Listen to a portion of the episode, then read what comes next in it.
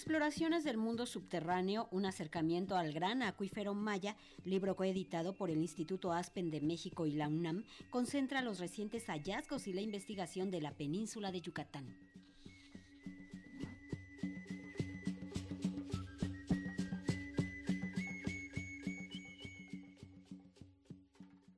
Con la participación de académicos, científicos, arqueólogos, biólogos, tecnólogos y otros expertos que han indagado sobre la vida de los mayas ancestrales, así como el extenso sistema de cuevas, cavidades y ríos subterráneos que conforman el gran acuífero maya, se presentó en el Museo Nacional de Historia Castillo de Chapultepec el libro Exploraciones del Mundo Subterráneo, un acercamiento al gran acuífero maya. Esta publicación que se desarrolla en nueve capítulos reúne los resultados de hallazgos recientes en dicha región, al mismo tiempo que cuestiona algunos estudios mayas o plantea nuevas hipótesis relativas sobre el cenote ubicado en la zona arqueológica de Chichen Itza, y el cual, según las propuestas de especialistas, habría fungido en tiempos prehispánicos como un observatorio astronómico solar. E incluso se aborda el tema de la connotación sexual de las cuevas, como lo refirió el investigador y director del proyecto Gran Acuífero Maya, Guillermo de Anda Alanís. Este libro ha pretendido ser muchas cosas, pero una de ellas es tratar de liberar a mis colegas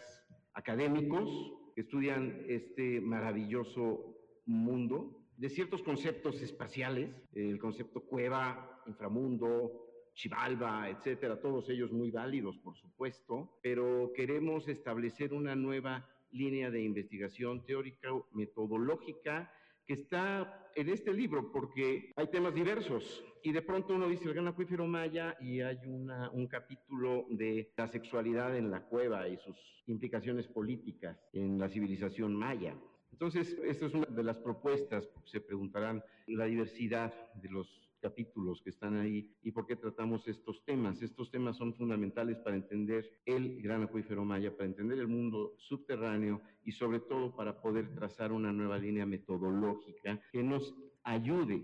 a entender mejor este mundo. De igual manera, adelantó que ya se tienen otros nueve textos, los cuales podrían conformar un segundo volumen, el cual se estaría presentando en los próximos meses. Por su parte, Diego Prieto, director general del Instituto Nacional de Antropología e Historia, dijo que esta publicación es un logro colectivo, no solo porque es una coedición entre el Instituto Aspen de México y la UNAM, sino porque contempla las voces de especialistas del INA como la del arqueólogo Pedro Francisco Sánchez Nava, impulsor de este proyecto a quien se le dedicó la presentación del libro. Pedro Francisco Sánchez Nava. Te dedicamos esta reunión,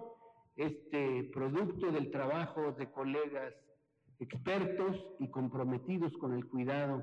de este patrimonio. Vamos a cumplir 84 años de vida de una institución que surge en el momento en el que se están consolidando las grandes reformas a las que dio lugar la Revolución Mexicana, es el periodo de gobierno del general Cárdenas, y un momento en el que se está buscando cómo